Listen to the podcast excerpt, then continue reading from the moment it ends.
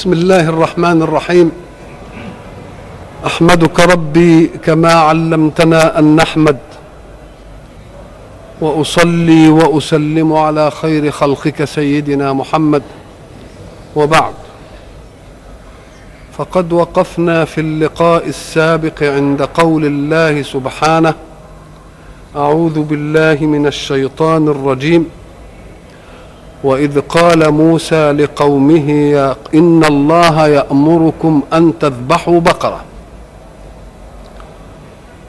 وقلنا إن ذبح البقرة قد تقدم على العلة في الذبح للبقرة.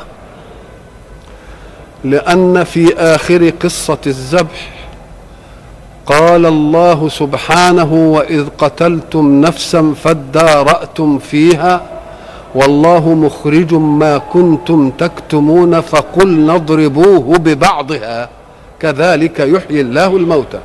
فكأن ذبح البقرة كان المراد منه أن يؤخذ بعض البقرة بعد أن تذبح ليضرب بها المقتول الذي اختلفوا في قاتله فيحيا المقتول لينطق باسم قاتله.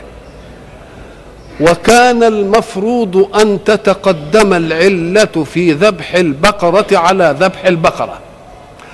ولكن المؤمن يجب أن يستقبل أوامر الله بدون تعليل. فلو أن الله طلب ذبح بقرة بدون هذه العلة التي ذكرها بعد لكان من الواجب أن نطيع الله وإن لم نعلم العلة.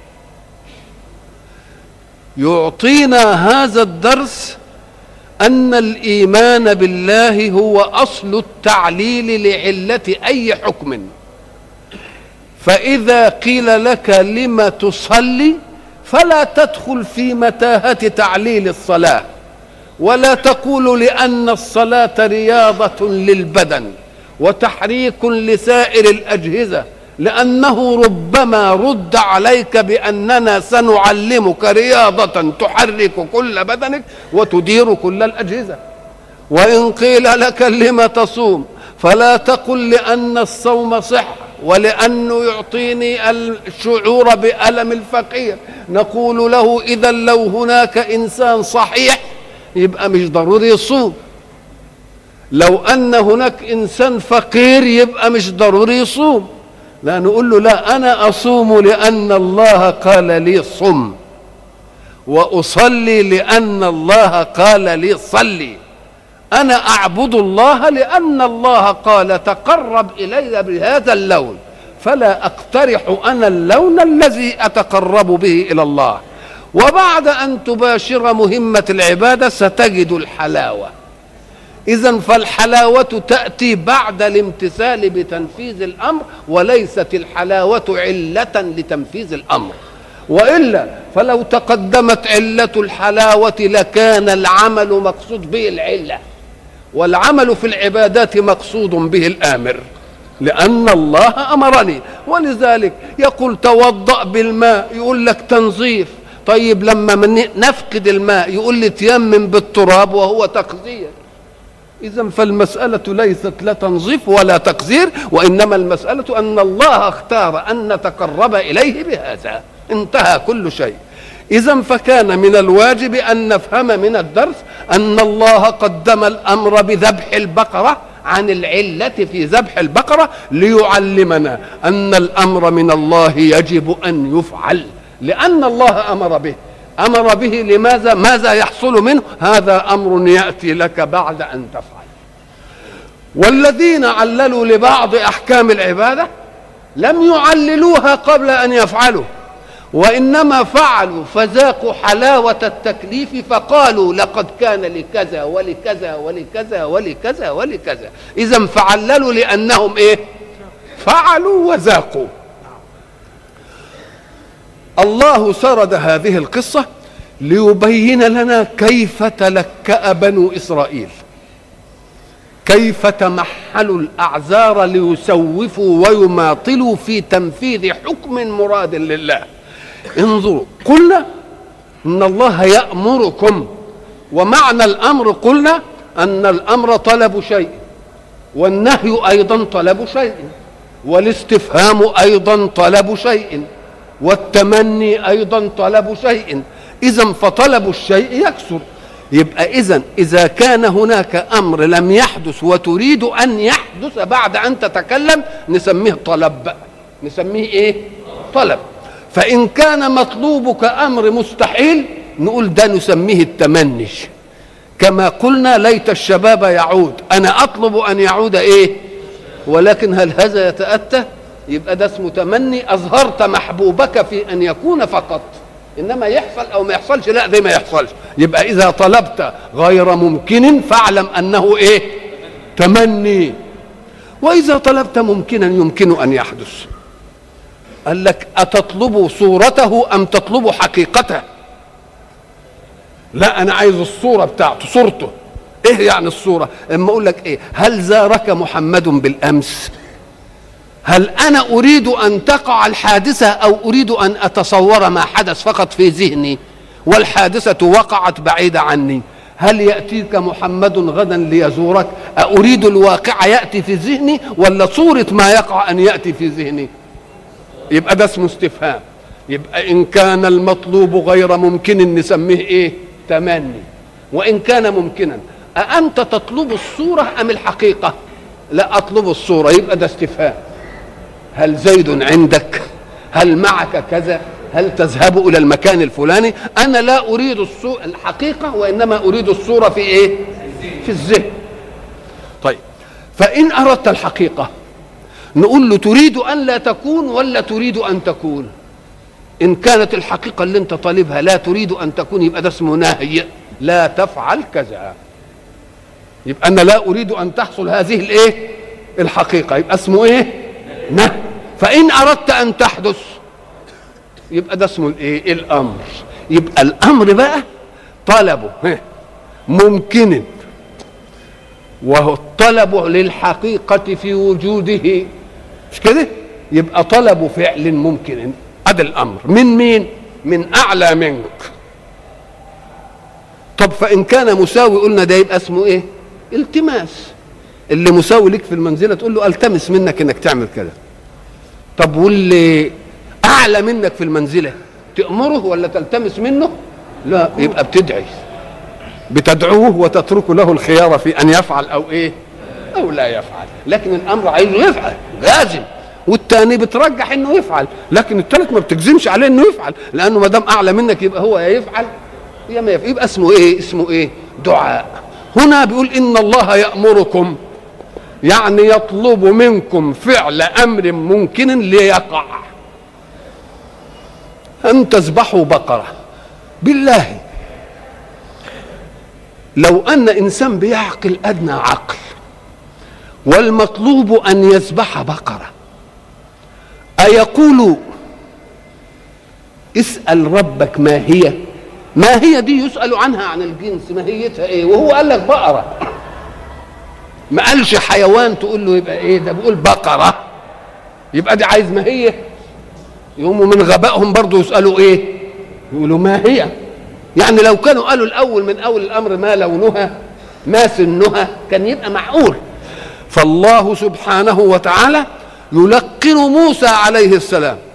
الجواب الذي يبين أنهم جهلة حتى في السؤال. جهل حتى لأن اللي ربنا بيقول له اذبح بقرة ما يقولوش ما هي. يجيب أمر يشترك فيه البقر. لكن لو أنه يعني بيمتثل على طول كم كان بمجرد أن يقال اذبحوا بقرة وهم حريصون على تنفيذ أمر الله كانوا إيه؟ يذبحوا اي بقرة يجيبوا هيذبحوا هتبقى بقرة ولا لأ؟ اذا دي مماطلة أو تمحيك في استبطاء التنفيذ والطاعة. انت قاعد في البيت وعندك برتقان في البيت. برتقان بسرة وبرتقان سكري وبرتقان بلدي. مثلا. وبعد ذلك قلت للخادم هات لي برتقالة. إن كان حريص على انه ينفذ أمرك يتنه جاري ويجيب أي إيه؟ أي برتقالة تبقى كافية لأنني لو عايزها بصرة كنت قلت له بصرة. كنت قلت له سكري كنت قلت سكري. فلو أنه حريص على أن ينفذ الأمر بمجرد أن يتلقاه كان بمجرد قبل ما أكمل كان يجري إيه؟ يجيب اللي يلاقيه برتقالة من دي من دي من دي من دي من دي. ولذلك اللي يقول اديني برتقالة ثم يأتي له بسره ما يقولوش هات لي لا ده أنا عايز سكري. لأنه كان يجب يقول له إيه؟ أنا عايز سكري من أول الأمر. آه. فلما قالوا ما هي؟ انظروا بقى إلى قلة الأدب حتى في التكليف. اولا سألوا عن الماهية والماهية مذكورة في الأمر اذبحوا بقرة. كلام على الأول. أم هم لما سمعوا ما ما ما لم يسارعوا إلى التنفيذ. وبعد ذلك وجهوا سؤال سؤال غبي. واحد ما يفهمش حتى مدلول الكلمات. وقالوا إيه؟ ما هي؟ فرد الله عليهم وقال للموسى قل لهم الجواب. لكن السؤال بتاعهم حتى مش بس يكفي إن هم قالوا ما هي. قالوا إيه؟ ادعوا لنا ربك يبين لنا ما هي. أدي أول زله الإيمان. هو ربك أنت ولهش ربهم بقى؟ لو كان عندهم يعني استحضار الإيمان بالله كانوا يقولوا إيه؟ يدعو لنا ربنا. يبين لنا ما هي. إنما علشان يبين لك إن المسألة دي بعيدة عن إيه؟ عن ذهنهم وتفكيرهم. فاهمين إن هو بس رب مين؟ رب موسى. وبعدين لما قالوا يبين لنا ما هي رد الله الرد. وقال إيه؟ إنه يقول. مش من عند مين؟ مش من عنده. بينقل الكلام اللي إيه؟ اللي انقال. آه. إنها بقرة لا فارض ولا بكر. عوان بين ذلك. فافعلوا ما تؤمرون. يعني حتى راح قطع عليهم إنهم يسألوا تاني. يعني بيقول لهم بلاش تلكؤ ها؟ أنتم أنا اجبتكم بغير الماهية لاني اريد ان اخطئكم في ان السؤال عن الماهية سؤال غبي. لأن الذي طلبته هو الماهية وهي بقرة. فما تقوليش ما هي لأن جواب ما هي هقول لك بقرة. وأنا قلت لك اذبح بقرة ولا لا؟ ادي تخطيط. ولذلك كان الجواب بمسألة السن بيقول لهم السؤال ما كانش يبقى كده سؤال غبي. أنا كنت فاهم إنكم تسالوا عن عمرها قد إيه ولذلك أجابهم بما يمكن أن يكون جوابا للسؤال وده بيسموه أسلوب الحكيم. أسلوب الإيه؟ مش عايز يدخل في لجاجه زي ما إحنا بنقول دلوقتي بقرة إيه يا أغبياء يا أولاد الإيه؟ طب ده أنا بقول لكم بقرة. وهو لما أقول لكم بقرة يبقى تسألوا تقولوا ما هي؟ ما هو الجواب بقرة وحد الله. مم. يبقى اذا برضه عاملهم بلطف الرحمة. وقال يمكن فايتكم صيغة السؤال ما فهمتوهاش وانتوا تقصدوا انكم تعوزوا إيه؟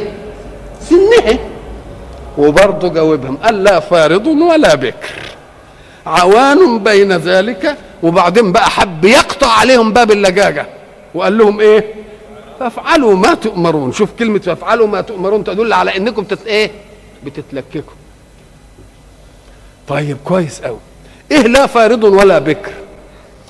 الفارض في اللغة هي الواسع. والمراد أن تكون غير مسنة. إيه العلاقة بين غير مسنة وواسع؟ معنى فارض في اللغة؟ الشيء الواسع. والمراد أنها تكون مسنة. بدليل انه قابلها الا فارض ولا بكر عوان وسط بين ذلك وذلك. قال لك لأن المسنة تتعرض للحمل كثيرا وما دامت قد تعرضت للحمل كثيرا يبقى بطنها مكان الولد يبقى فيه إيه؟ يبقى فيه اتساع. فما دام تشوف بطنها واسعة كده تعرف إنها مسنة وولدت كثيرا فاتسعت بطنها فصارت فارضا. فصارت إيه؟ فارض. ده كلام عالم بقر فارض إيه؟ لا فارض ولا بكر. بكر دي لها معاني متعددة. بكر أي لم يطأها فحل. أو بكر ولدت أول مرة. أو بكر لسه ولدت مرارا بس مش باين عليها لأنها لسه إيه صغيرة ولدت مرة ولا مرتين. كويس كده؟ عوان بين ذلك. يعني لا هي كده ولا هي إيه؟ يبقى العوان هي الإيه؟ هي الوسط. فافعلوا ما إيه؟ ما تؤمرون. يعني اقطعوا لجاجتكم بالكلام. قاموا برضه رجعوا يقولوا إيه؟ تنبهوا من الرد أن السؤال بقولهم ما هي؟ سؤال لا يليق ولا يتأتى لأنه سؤال غبي. فجم المرة الثانية وقال لك إحنا هنغير السؤال. قالوا ما لونها؟ بقى لما هو جاوبهم بالسن فتح لهم الأبواب اللي ممكن أن يكون السؤال عنها. مش كده ولا إيه؟ فقالوا إيه؟ ما لونها؟ قال إنه يقول إنها ها بقرة صفراء. فاقع لونها تسر الناظرين. الصفرة لون من الألوان. فاقع لونها يعني صفرة إيه؟ فاق شديدة. وتسر الناظرين كمان يعني إيه تسر الناظرين؟ برضو قد تكون صفراء وقد تكون فاقع لونها إنما ما تبقاش زاهية كده. أنت لما تشوف كده ماشية مكرمة منعمة صاحبها مثلا معتني به تقوم تجد ذلك ناضح على جلدها. لمعان ونضارة وطراوة مش كده؟ وضلوعها مش باينة. يقوم الواحد لما يشوفها كده إيه؟ ينبسط. يبقى عايز كم وصف؟ صفراء وفاقع لونها وتصر إيه؟ تسر الناظرين. يعني كده بتلمع جسمها زي السمنة كده. صفراء ذلك لون معروف. وفي الألوان لا يمكن أن تست... لا يمكنك أن تحدد لونا إلا برؤيته. وإلا فلما أقول لك اللون الأسود وعايز أعرفه كده أقول إيه؟ آه يبقى فيه شيء تعريفه لا يتأتى إلا بأن تكون عالمه بالاستقراء الحسي. ولذلك أنت بتجيب الولد تقول ده له إيه؟ وتعلمه إنه أسود. وإن ده إيه؟ أصفر. وده إيه؟ أبيض. وده إيه؟ تعلمه الألوان. إنما ما تقدرش تقول له اللون الأسود ده هو إيه؟ ما تقدرش ابدا. يبقى اذا لازم المحسات في هذا في اللون لازم تسبق معرفتها في الحواس. وبعدين لما أقول لك صفراء يقوم يجي في ذهنك اللون اللي إيه؟ اللي انت عارفه. ولذلك ما أقول لك ما يقولكش الصفراء وهي كذا وكذا وابدا ما يقدرش يحددها ليه؟ لأن تحديدها مشهدها. تحديد الألوان في إيه؟ في مشهدها. وليه؟ أم قال لك لأن الألوان دي مزيج لا يتناهى. مزيج كان زمان الناس ما تعرفش إلا ألوان الطير. وبعدين دلوقتي بعد ما تقدم الصبغ والكيمياء ومش عارف إيه يخلق لك من اللون الأسود ويحط عليه شوية مش عارف إيه يبقى لون إيه وده لون إيه ألوان لا إيه لا تتناهى. ولذلك لا يستطيع كيماوي مهما أوتي من دقة التكوين في العقاقير. إنه يديك لون ويقول لك أنا هجيب لك لون شكله كذا وبعدين يعمله مرة تانية شكله. مش ممكن. ولذلك قلنا إن الناس اللي صناعتهم البويا يضربوا الأشياء بويا لما يحب يضرب بيت بويا ما تفتكرش إنه بيعمل كل شقة ولا بيعمل كل أوضة يضرب لها لون. إلا إن كان اللون بقى يجي معبأ في إيه؟ في علب ونسب معروفه يقوم يضرب البوية بتاعت الشقة كلها مرة واحدة. عشان المزيج يطلع إيه؟ واحد. إنما هو لما يعملها النهارده للأوضة دي وبعدين يجي يعملها للأوضة الثانية ما يضمنش. أنت لا يمكن أتحدى أن يوجد واحد يعمل. لازم يعملها كلها إيه؟ قال لك لأن الألوان المتوالدة أموال لا تتناهى. أموال لا تتناهى. يبقى ما دام لا تتناهى لا نستطيع أن نضع لها الفاظا. يبقى نشوفها أول وبعدين اللون ده يميل إلى إيه؟ يميل إلى إيه؟ يميل إلى إيه؟ ونقدر إيه؟ نحدده. اذا فصفراء ساعة أنت ما تسمعها يوم يأتي اللون الأصفر كما تعرفه في ذهنك. وفاقع كل لون من الألوان. له وصف يناسبه وهذا من دقة التركيب اللغوي في اللغة العربية. اللغة العربية عندها دقة زي ما قلنا إن ما يقولش قعد وجلس معناها واحد. لا. في المعنى العام معناها واحد. إنما قعد لازم عن قيام. وجلس لازم عن اضطجاع كان مضطجعا فايه فجلس. كان قائما فقعد. ما تقولش رأى. زي نظر زي لمح زي رمق زي لحظ دي في المعنى العام واحد. إنما كل لفظ له إيه؟ له عبارة. رأى بجمع عينيه لحظ بموقه. مش كده؟ آه. رمق خدها خطف كده. يبقى كل حاجة لها إيه؟ قلنا كمان مثلا لما نكون مش... الإنسان مشتاق لشيء. إن كنت مشتاقا إلى الطعام يقال لك إيه؟ جائع. كده؟ وإن كنت مشتاقا إلى الماء. يقال لك عطشان. إذا فالشوق إلى الطعام له اسم والشوق إلى الماء له اسم آخر. وإن كنت مشتاق إلى اللبن يقال عيمان. وإن كنت مشتاق إلى اللحم يقال لك قرم. يقال إن كنت مشتاق إلى العملية الجنسية يقال شبك. يبقى كل شوق إلى حاجة له إيه؟ له لفظ فكذلك وصف الألوان. لما تيجي تبالغ في, اللون الأصفر تقول الأصفر إيه؟ فاقع. طب وأبيض؟ تقول أبيض ناصع أو أبيض يقق. ناصع. طب وأسود؟ تقول أسود حالك ها؟ زي الليل يعني. أسود إيه؟ حالك أو أسود مدهام مش كده؟ وتقول أحمر. تقول أحمر يا يا يا قاني. وتقول إيه؟ أخضر ناضر. يبقى كل إيه؟ كل لون له إيه؟ له وصف يختص به صفراء يناسبها إيه بقى؟ فاقع يعني الصفرة بتاعتها إيه؟ شديدة أو فاقع تسر الإيه؟ تسر الناظرين. برضه رجعوا تاني. بقى بعد قال افعلوا ما تؤمرون برضه رجعوا تاني إلى إيه؟ برضه مما يدل على غبائهم. إن ربنا علمهم في الجواب الأول أنكم لا تسألون عن الماهية ما تقولوش ماهية وكان يجب أن تسألوا عن حال في الماهية وهي ما سنها. قاموا يا عيني يتعلموا من دي علمه قالوا ما لونها.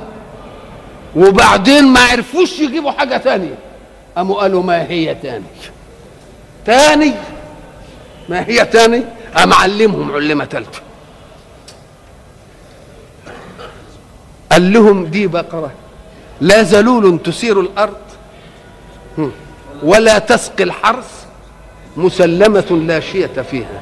يبقى قال لهم لما تحبوا تسألوا بقى السؤال الثاني ما كنتوش تقولوا ما هي بقى؟ تقولوا يعني إيه حالتها بالنسبة للعمل؟ عاملة ولا مش عاملة؟ فقال لهم لا. أنا عايزها إيه؟ لا ذلول تثير الأرض. ذلول يعني إيه؟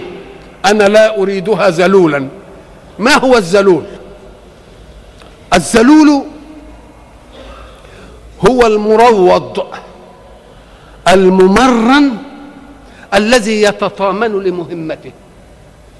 ما يكون عندك حصان كده ومربيه يقوم يقول لك ما بيركبش إلا بعد ما يمرن يدرب يساس. إيه؟ يساس ولذلك بيبقى له سايس. سايس يعني إيه؟ يقعد إيه؟ يؤنس ظهره بشيء عليه بإيده يملس كده. يوم هو يفهم إنك أنت لما لما وضعت يدك على ظهره أنك تكرمه وتدلكه. يوم يستنم إيه؟ يستنم لك. لو جيت أنت اديته أول إحساس بشيء على ظهره إنك تركبه ماذا يصنع؟ آه يقفز بك ويبقى شرس شموس يقوم تروضه يعني إيه؟ تمسح على معارفه. مش كده؟ تدلكه سيقانه مش كده ولا لا؟ يمسح بالعنق يمسح بالساق. اسمه إيه؟ وبعدين يجي يركبه وينزل على طول كده مرة. ها؟ وبعدين إيه؟ يركبه وياخده على المرعى. عشان لما يجي يفهم انه هيتركب هيروح لمصلحة. يركبه كده ويروح له المية. معنى ذلك إيه؟ يأنسه. ولذلك اسماعيل هو أول من أنس الخيل. الخيل دي كانت حاجة وحشية. محدش يقدر يستأنسها ابدا. أو سيدنا إسماعيل هو أول من إيه؟ من أنس الخيل من ساس الخيل. وكلمه سياسة الخيل دي أصلها السايس ويمكن إحنا نسمعها برضه في لغتنا. ده سايس يعني بتاع إيه؟ بتاع خيل. كأن اللي بيقدر يسوس الخيل ده يبقى إنسان ماهر في ترويض الأشياء. ولذلك سمي الماهر الذي يرتاض على حكم الناس. سياسي. سياسي. مأخوذة من إيه بقى؟ من ساس الخيل. أدي الأصل فيه. مم. قال أنا أريد البقرة ليست مذلله يعني لسه إيه؟ خام. مش مروضة للركوب وللعمل. لا لا لا ذلول تثير الأرض. يعني تقعد تحرط وتعمل. لا من أنا عايزها كده. خام. ولا تسقي الحرث لأنهم لما كانوا بيذللوها عشان يركبوها وعشان يحرسوا بها الأرض وعشان يدوروها في الدواليب والسواقي تروي الإيه؟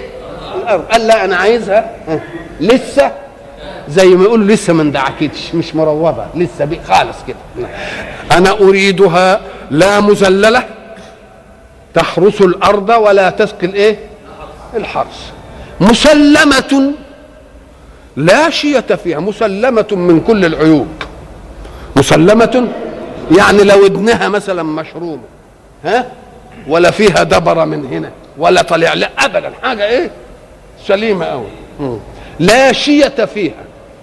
أنتم ساعة ترون مثلا حصانا أو بقرة لونها أصفر إنما تلاقي فيها بعض البقع حمراء. بعض البقع إيه؟ سوداء. بعضها بقع إيه؟ بيضاء. لطش كده في الماء. قال أنا عايزها ما فيهاش حاجة ابدا. لا شية فيها. ما فيهاش علامة إلا في الإيه؟ إلا أنها صفراء ودي بقى يعني مسألة ده وصف إيه دي؟ ما هم هم شددوا هم شددوا فشدد عليهم قال لهم بقى ما دام عمالين بتنتوا في الأسئلة خدوا بقى الايه أنا عايزها لا ذلول تثير الإيه؟ ولا تسقي الحرث ومسلمة من أي عيب فيها بالك؟ ولا شية فيها يعني لا لون يخالف لون الصفرة الفاقعة. طيب قاموا بقى لما عرفوا المسائل كده وبتاع قالوا إيه؟ الآن بقى جئت إيه؟ جئت بالحق. يا ولادي الايه أكن اللي فات ده كله خارج عن نطاق الحق. هو اللي فات ده من المشرع ولا من المنفذين للتشريع؟ اللكلكة اللي حصلت دي المشرع لم يقل إلا اذبحوا بقرة. اللكلكة جت من مين؟ جت من كنتم. آه قالوا الآن جئت بالحق. قال هم كان اللي عمال بيخليهم يفتقوا في الأسئلة أن هم كانوا عايزين الحق. هم كانوا عايزين. لكن لما أسقط شدوا الآن جئت بالإيه؟ بالحق. ولما خجلوا من نفسهم. وإنا إن شاء الله لمهتدون. ما دام فكره إن شاء الله لمهتدون يبقى مش هيجي إيه؟ كلامه تبقى تنتهي الإيه؟ وتنتهي المسألة. كلمة لا شية فيها أنتوا تعرفوا تسمعون كلمة وش. وش. والوشي المنمم.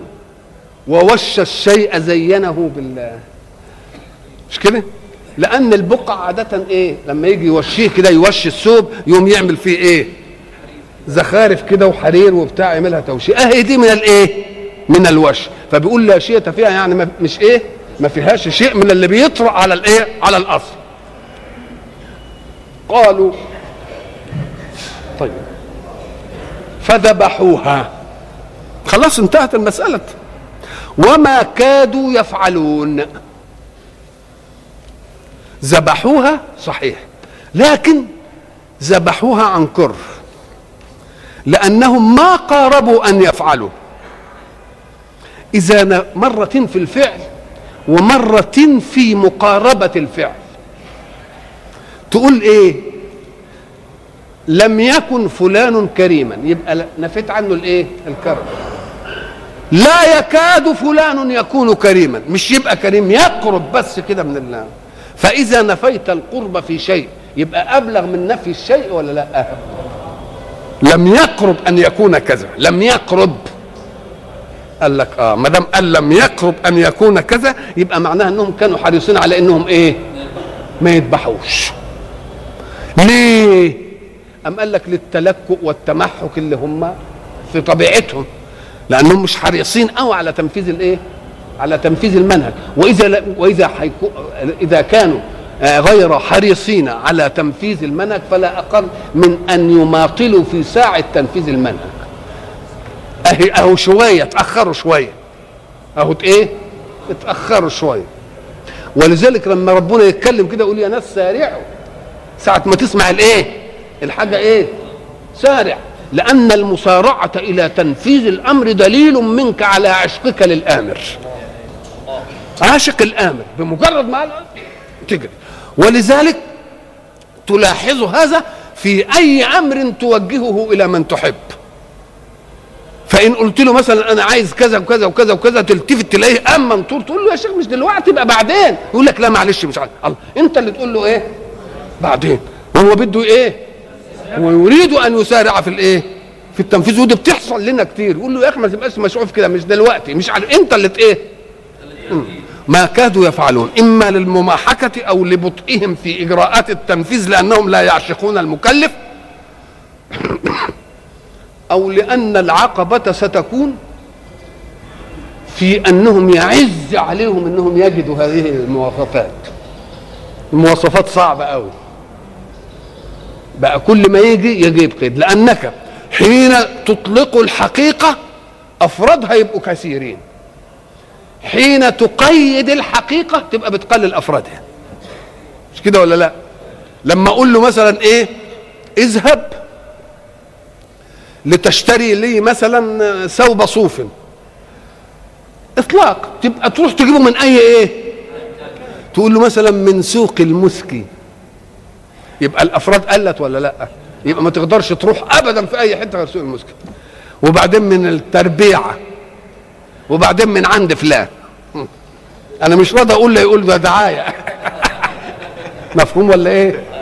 يبقى اذا كل ما تجيب قيد إيه اللي يحدث؟ الأفراد تقل. الأفراد فلما قال اذبحوا بقرة كانت أي بقرة كافية. إنما بقرة لا فارض ولا بكر عوان يبقى هيقلل الافراد الفارض تخرج. مش كده؟ ها؟ والعوا و... و... و... والبكر تخرج. تبقى قللت الأفراد ولا لا؟ وتفضل العوان. بقى كانت أي بقرة إيه؟ تكفي. الآن بقت الأفراد إيه؟ قلت. قلت مين؟ إيه اللي خرج؟ ما هو القيد الذي يقلل معناه أنه يخرج أشياء ويبقي أشياء. فقوله لا فارض ولا بكر. أخرج الفارض وأخرج الإيه؟ يبقى الأفراد قلت ولا لأ؟ آه. يبقى فضل الإيه؟ العوان. وبعدين لما جم في السؤال الثاني قال إيه؟ خرجت العوان اللي غير صفراء. مش كده؟ طيب وخرجت العوان اللي صفراء ولونها مش فائع. وخرجت العوان اللي صفراء ولونها فاقع بس لا تسر الناظرين. يبقى الافراد قلت ولا لأ؟ حتى العوان اللي ما فضلش اللي هي دي أفرادها بقت إيه؟ قليلة. ليه؟ قال لك لأن مطلق صفراء ما تنفعش. يبقى عايز صفراء وصفرتها إيه؟ فقعه ادي أدي قللت كمان. وتبقى صفراء وفقعه إنما ما تسرش يبقى قللت الأفراد ولا لأ؟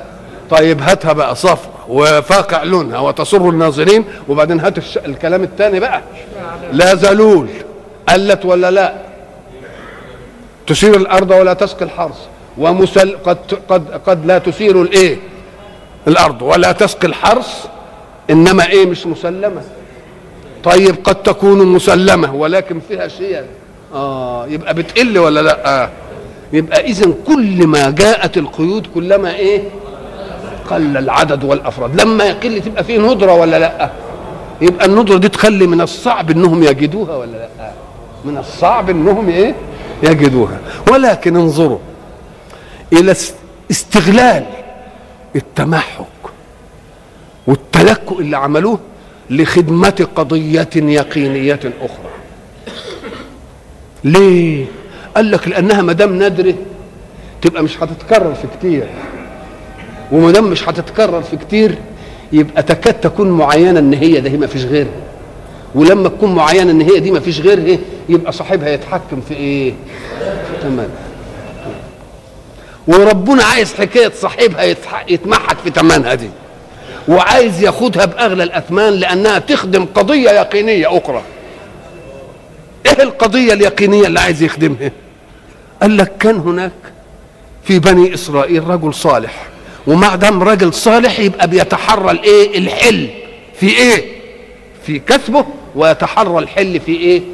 في انفاقه. وبعد ذلك حضرته الوفاة وكانت عنده عجلة. وله ابن. وأمه. فلما حضرته الوفاة ماذا يصنع؟ وما عندوش إلا إيه؟ ابن.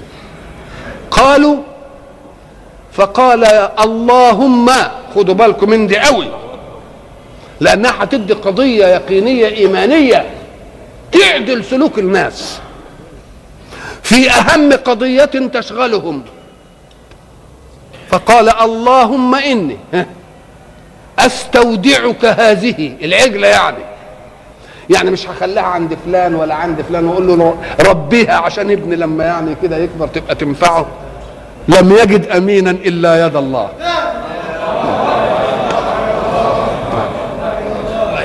اللهم إني أستودعك هذه لولدي. وأطلقها في الغيضة. أطلقها في المراعي ولا سابها كده الله ولا عقلها ولا وصى عليها حد. ابدا. إلا أنه قال لامرأته أنا حضرتني الوفاة وأنه لا أنا لا أملك إلا هذه العجلة أنا لا أجد أد امن من إيد ربي. فأنا استودعت العجله الله لولدي. طب هي فين؟ قال لا أطلقتها في الإيه؟ في الغيضه مراعي كده فلما كبر الولد قالت له أمه إن أباك قد ترك لك كذا واستودع الله هذه في الغيضه قال يا أمي وما يعني أين أذهب لها؟ قالت لا ت... ألا تكون كأبيك؟ أبوك استودع فتوك توكل فاستودع. وأنت توكل فاسترد. الله يفتح عليك الله يفتح عليك. توكل فاسترد. فذهب إلى الغيضه وقال اللهم رب إبراهيم ورب أو قاعد بقى يدعي رد علي ما استودعك أبي. فإذا بالعجلة تأتي إليه وكانت ترد يد كل إنسان يقبل عليه. فإذا بها تأتي. فخذها طبعا. تصوروا بقى هذه الفرحة. ودخل على إيه؟ على أمه. فلما دخل على أمه وهو مرر بها كده شافوه الجماعة اللي سمعوا مواصفات البقرة اللي تذبح. قاموا قالوا والله ده دي هي الإيه؟ ده دي هي المواصفات. ذهبوا للولد في المرعى وهو بيرعاها طلبوا منه شرائها فقوموها له والولد رضي بثلاث إيه؟ دراهم. هم. قال لا ولا بثلاث دنانير. فقال أنا لا أبيعها حتى أستشير أمي. لأنها شرطت علي أن لا أبيعها حتى أستشيرها. وكان الغلام برا بامه طبعا اللي يتربى من أب زي ده وبتاع وحاجة ده يبقى إيه ده؟ ده لازم يبقى يعني ابن حلال قوي. ولذلك حكوا عنه في أنه كان في ليله للع... في نهاره لل... للاحتطاب. يلم حطب من ال... في نهاره وفي ليله يقسمه أثلاثا. ثلث يقومه لله وثلث يكون تحت قدمي أمه وثلث ينام فإذا ما أصبح النهار ذهب فاحتطب طول النهار يحتطب فيأخذ ثلث ما يحتطبه لأكله وثلث ما يحتطبه يتصدق به وثلث ما يحتطبه يديه لأمه. إذا فحياته في النهار أثلاث وحياته في الليل أثلاث فلما رؤيت البقرة عنده قالوا هذه هي الإيه؟ هي المطلوبة فصلوها طلعت بثلاث دنانير. فقال حتى أشير إيه؟ أمي. فقالت له لا لسه شوية. فرجعوا قالوا إيه؟ ست دنانير وأشور أمك. قالوا لا نديك ست دنانير ولا تشورش بقى قال لازم أشور. برضه رجع. وبعدين رجع تاني. ادوا له 12 ولا تشيرش قال والله لو وزنتموها دهب ما نبيعها إلا إذا استشرت امي فأخذوها بملء جلدها ذهبا. هذا هو ما استودع الله. استودعها الله. فصانها. وكانت ترد يد كل مقبل عليها. وخلق الله لبني إسرائيل الظرف. اللي لا يوجد يحقق المطلوب إلا إلا هذه لأنها وديعة الله. يبقى غلاها ولا لأ؟ غلاها. وبعد ذلك انظروا بقى إلى النكاية في التلكؤ وفي التمحك. هم عارفين إنهم بيحبوا الفلوس وسرقوا برضو الفلوس من المصريين وهم خارجين والذهب بيحبوا الكلام ده قوي يقوم ربنا برضو نظير التلكؤ دي يخلوهم ياخدوها؟ مش بأضعاف أضعاف أضعاف أضعاف أضعاف أضعاف ويكوعوا ملء مسكها إيه؟ ذهب. ملء مسكها ذهب. دي قصة ال- القصة. طيب فقلنا اضربوا ذبحوها فقلنا اضربوه ببعضها. تلك الهزة العنيفة العقدية الجديدة. بقى الهزة اللي هو استئمان الله. الهزة الثانية بقى فقلنا اضربوه ببعضها. اضربوا مين؟ القتيل. قصة القتيل إن برضه كان هناك رجل ومالوش وارث إلا مين؟ ابن عمه.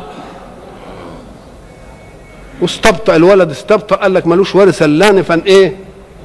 نقتله علشان نخلص من الحكاية دي.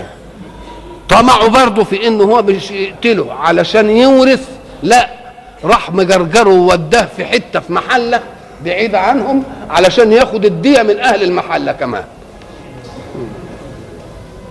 شوف المنشار.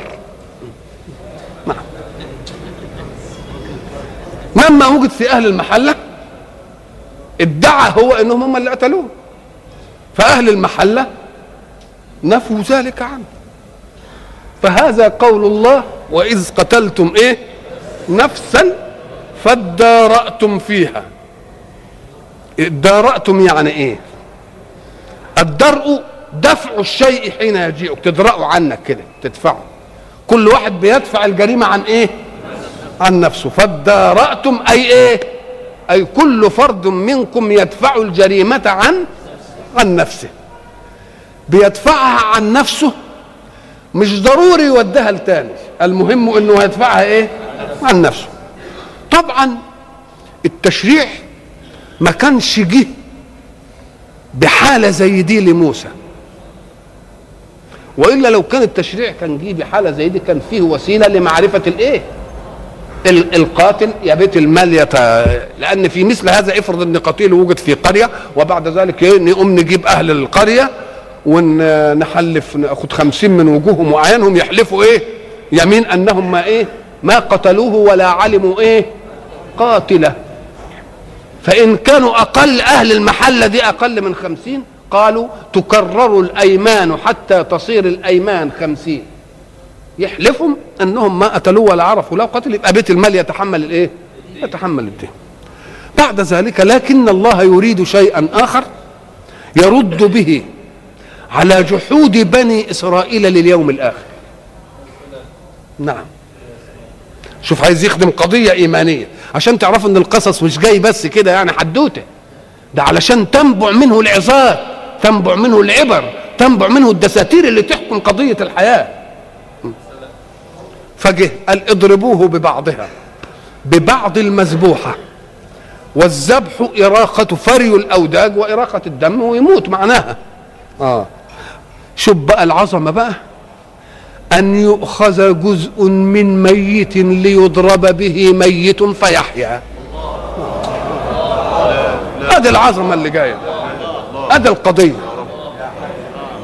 آه يبقى إذا المسألة اللي أنتوا بتشكوا فيها لا ده أنا مش هخليه حي ويحييه لا. يمكن تقولوا ده الحياة عادته فحية. أنا هذبحها ومموتها عشان تحقق الأشياء اللي فاتت دي كلها وبعدين قال خدوا بضع منها حتة منها من الميتة ده إيه واضربوه إيه؟